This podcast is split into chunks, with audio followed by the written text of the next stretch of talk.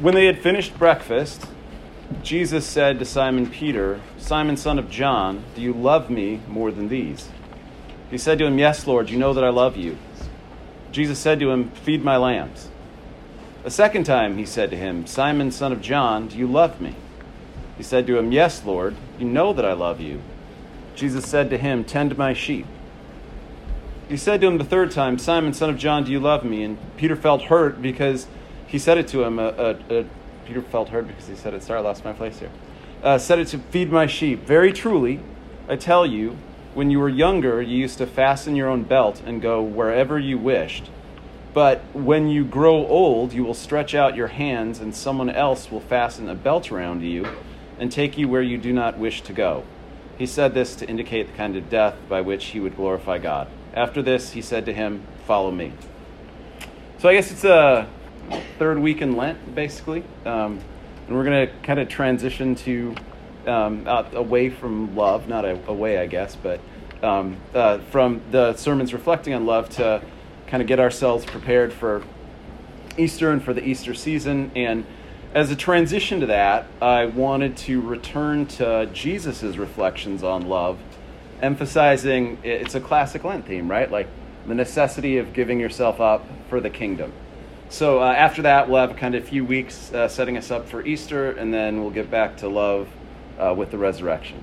But uh, I know you have to excuse me for a moment if I picked a scripture that jumps ahead of that Lenten story a little bit to talk about a post-resurrection encounter with Jesus, where Jesus and Peter have a tough conversation about uh, the character of love. You, you might recall in the lead up to our verse for today, it's, what, it's breakfast, right? Uh, and a, a, lot of the way that we think about the conversation between Jesus and Peter um, comes from that setup. So the disciples are gathered together on the shores of the Sea of Tiberias, and uh, Simon Peter says, I'm going fishing. So everybody gets out in the boat and they fished all night, and as the, uh, the chapter tells us, they didn't get or pull anything in. So they pull the boat back up to the shore in the kind of twilight of the early dawn, and they recognize, or don't quite yet recognize, a stranger on the shore. Basically calls out to him, looks like uh, didn't have a very good night on the water. Throw your net on the other side. Of course, they throw their net on the other side, and they, you know, find this incredible haul of fish. So many that they were basically unable to haul in the net. Now, the beautiful thing about the story to me is that it is then and only then that Peter recognizes that it's Jesus. You know, maybe it just clicks for him.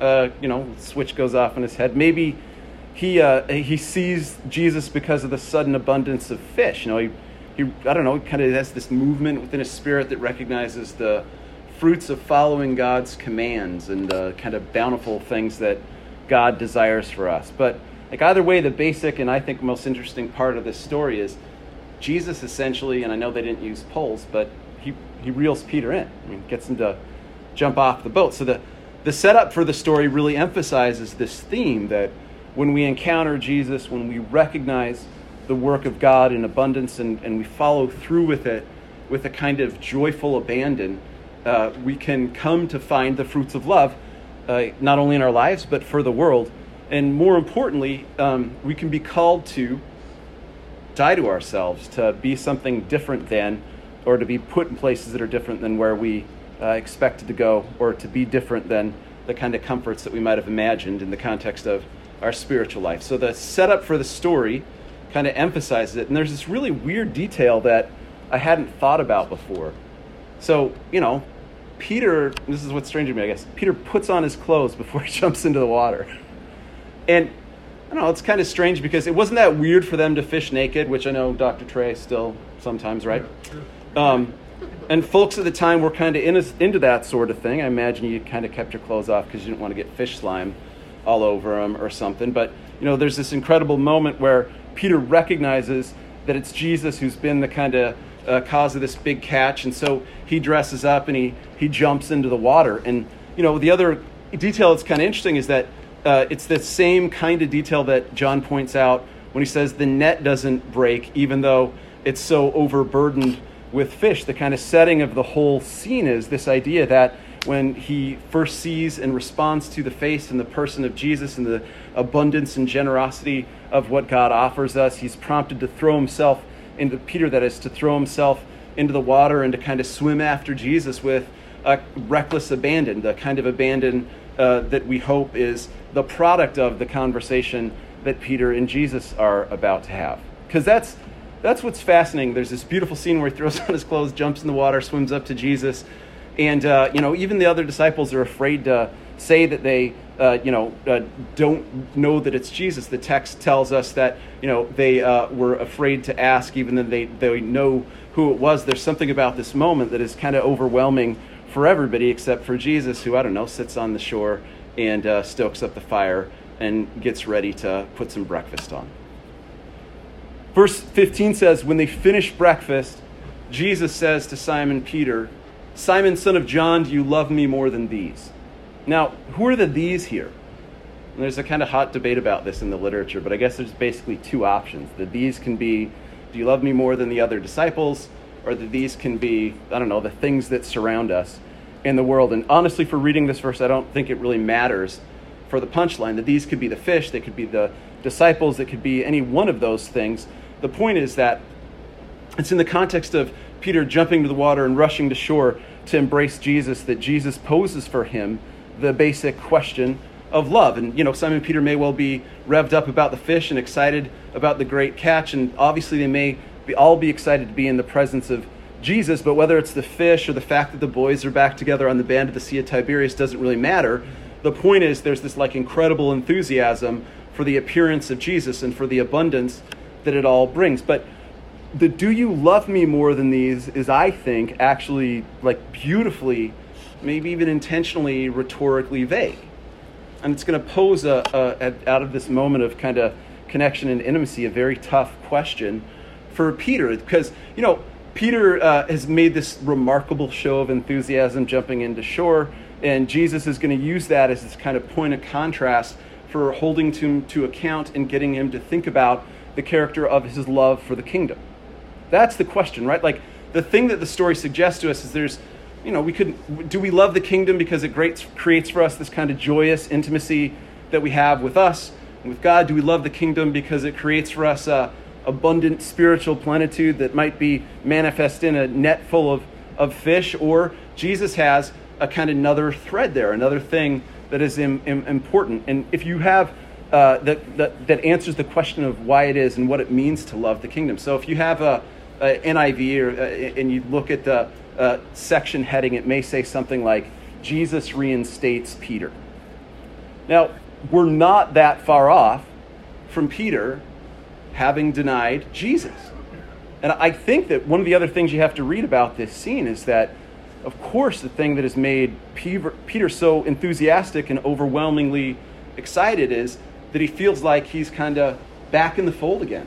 You know, that uh, you know, they've seen Jesus a couple of times before this. It's a time to sit down and to, to break bread and to feel like, um, you know, there's a kind of ability to reestablish intimacy between Peter and Jesus. And that, I imagine that was one of the biggest things that animated Peter's excitement is that he felt like once again he could be back in the presence of and uh, in the in the good graces of of Jesus. And, and maybe that's why Peter loves this little slice of kingdom communion. Those are all good reasons to love the kingdom.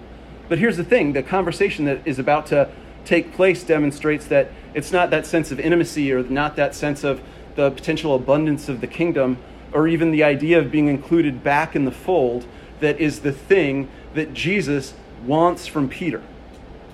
So they have this conversation that it, it, it's, a, it's a tough conversation. And you may have, um, you know, uh, heard uh, uh, folks talk about this verse before, but one of the most, I think, powerful things about it is this is one of those instances, yet again, where you really got to look carefully at the Greek, the way this is translated in the English, I think, might cause us to completely miss the point. So Jesus says to him, very pointedly, Simon Peter, do you agape me more than these? Of course, Simon Peter responds back. He says, Yes, Lord, you know that I love you. But that's not what the Greek says. The Greek literally says, Yes, Lord, you know, where there's odios, it's like you're aware of the fact, like, well, of course you've been informed, that I philos you. Different word for love. The response is, the ask is it, is, is it agape? The response is, yes, you're aware of the fact that I philos you. And how does Jesus reply? Simply, feed my sheep. But then he's not done. So Jesus looks at him a second time and says, Simon, son of John, do you agape me? And he gets the same reply Yes, Lord, you know that I philos you. So Jesus answers him only slightly differently Be a shepherd to my sheep. And the text goes to like great points here, uh, great pains here to point out that Jesus asks a third time. But, you know, and it, it maybe it, it shouldn't be surprising, but it's sad for us to hear. You know, Jesus' three asks here obviously had a certain emotional significance for Peter because of the on account of the denying three times. I don't know, you know, if that's a part of Jesus' strategy in, in, in, this conversation with Peter, but you know, it certainly explains why Peter might well be hurt by the third ask. But here's what's really interesting: the third time Jesus asks the question, Jesus changes his verb for love. So the third time Jesus says, "Peter, do you philos me?" Now, I think that's significant. You may recall from our conversations about agape and philos, agape is this kind of sense of uh, giving up oneself and putting the good of the other person first, whereas philos is kind of friendly familiarity with or knowing some stuff about someone in a way that has a kind of more than just chummy, but you know, jovial, mutually, uh, I don't know, uh, not quite edifying, uh, but enjoyable relationship. And so this third time, Philos is kind of that more friendship love. Jesus changes the question from, Do you agape me? to Peter, Do you philos me? Now, why? Why does Jesus ask it differently the third time? And I think the only way to read it is to say that Jesus has taken Peter's word philos and thrown it back at him to challenge him a little bit. He wants to challenge him a little bit. I don't know. I think the way that I translate it, where I'm doing the translation on it, is Jesus essentially looks back at Peter and says, given that Peter's misunderstood the question twice, Jesus looks at him and says, Peter, do you even philos me? Because I asked you twice if you agape me.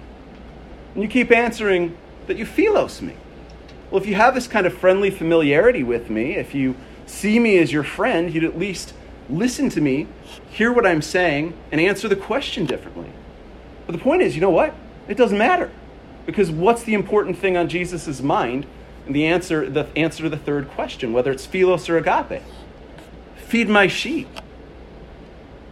The connection here is not uh, it, it, it, that might be that agape, and certainly as we read the end, it, implies that agape is about a willingness to sacrifice oneself for the object of love, where philos is basically about the benefits that you get from friendship. So when Jesus says, Do you agape me? he is asking, Are you willing to lay down your life for the sake of advancing the kingdom and to put the kingdom over yourself? To agape Jesus is to seek the good of the kingdom in a way that isn't dependent on the question of what it does for you or where it puts you or how it directs you. Whereas philos is, I mean, you know, Peter, I can see why Peter wants philos. He's denied Jesus three times, right? And like he wants to feel like maybe there's not this heavy burden of agapeing Jesus, but just to know that he's back in the fold with Jesus. And Jesus is having this conversation with him and, of course, implicitly reminding him about denying him three times because he wants more out of Peter. He's not saying he doesn't want Peter to philos him. Of course, he, in some sense, wants Peter to be his, friends, but he, his friend, but he wants a more radical commitment from him. And it requires words that are sharp. It requires him to kind of take that question the third time and throw his philos word back at him and ask, Do you even philos me if you're not hearing me? Because agape is not only fulfilled by the necessity of sacrificing in love, but agape, as we talked about for a while back, is also fulfilled by the idea that you put the good of the whole and of the other person first, that you are in common. And uh, remember that thing about koine, that you are oriented towards the ra- uh, radical commitment to the good of the others, whether it requires you to sacrifice yourself or not. And that's what Jesus is asking for from Peter. And Peter's expectation is it's about becoming chummy again. It's about not feeling guilty again. But Jesus is essentially saying to him, Peter, that doesn't matter too much to me right now. What I need from you is a radical commitment to loving the kingdom and to feeding my sheep.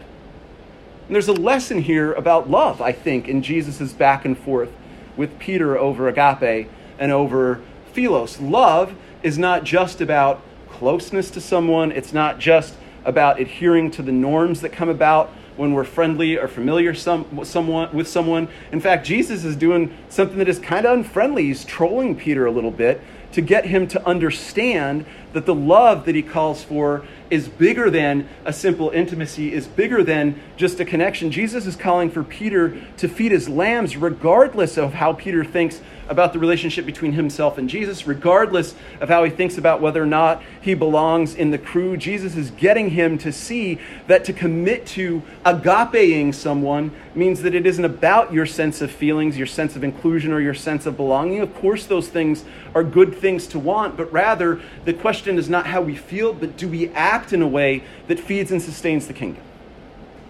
Do we act in a way that is willing to throw away our own benefit for the sake of doing what is right by God's lambs? Do we act in a way that opens us to being radically transformed and taken wherever it is that Jesus desires to take us? And Jesus has this conversation with Peter and even says some words that might be potentially sharp or hurtful to him because Jesus needs Peter to fully realize that it's not just about him, but instead it's about putting the good of the body first. Peter's swept up in this moment. He jumps out of the boat, throws on his clothes, and swims back to the beach as fast as he can, I imagine, because he wants to know that everything is okay between him and Jesus. And Jesus challenges him on it and says, Look, the point of love is that you abandon your own sense of rightness. You abandon your own sense of even intimacy with God. You abandon your own sense of connection, not because those things aren't important, but you can't let anything stand in the way in the character of agape, of fully and completely giving yourself over to seeking the good of the other and not your own. Imagine how deep and radical and beautiful that vision of love that Jesus is calling Peter to? Are you doing the concrete work that the kingdom demands? And of course, it's important that you feel connected. And of course, Peter, it's important that you feel comfortable. And of course, I'm happy to welcome you back and feed you some fish. But the main question, Peter, that Jesus asks uh, that Peter ought to think about is Is he doing the work of feeding and sustaining and growing the kingdom? Here we have a version of love as Jesus understands it that doesn't always necessarily feel nice. It didn't feel nice for Peter, but it's right. Love doesn't always do what we expect it to do, it's a new, but it's a new law for us. Our or Peter's comfortability with God is not the primary concern here. Of course, it's important to feel connected to God. Of course, it's important for us to feel a feeling of connection to one another. But the question that Jesus is constantly throwing back on Peter is Do you love me in a way that causes you to sacrifice for and to give yourself up for my sheep?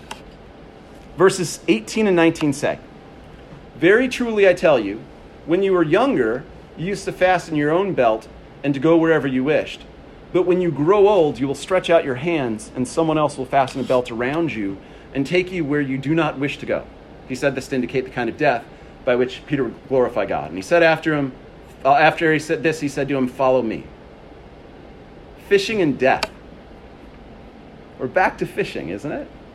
Peter is the one who's been reeled in by Jesus, and Peter is the one who has been changed in an encounter for Jesus and put towards the task of feeding others. Fishing and death is what love looks like here in its ultimate form. Just like the fish in the net or that disciple swimming to shore, Jesus' love not only calls us in, but compels us to go places where we did not imagine we would go or we did not think that we would want to go in the name of pursuing the kingdom. And before we met him, we'd hitch up our belts and go where we wanted. But after you meet him, you're going to be reeled in and taken places. And for Peter, the place where he will be taken in following Jesus will have him sharing a cross of his own for the kingdom. When you know you're taken to a place that I imagine that Peter's taken to a place that I imagine he would not want to go, but it is one that Jesus calls him to and asking simply and directly, follow me. And to follow him is to feed his sheep and to become a shepherd and even to be willing to die for the sake of the truth that is the love of God's kingdom. And just like Peter, we know we may deny him in the process. We may encounter our own moments where it's easier for us to deny the call or where we misunderstand the love that we're called to. It's maybe easy for us to focus on feeding ourselves and easier to do that than it is to follow him and feed his lambs. But we know, the beautiful thing is, we know that he'll be waiting for us on the shore, fish on the fire, ready to ask if we too, once again, agape him.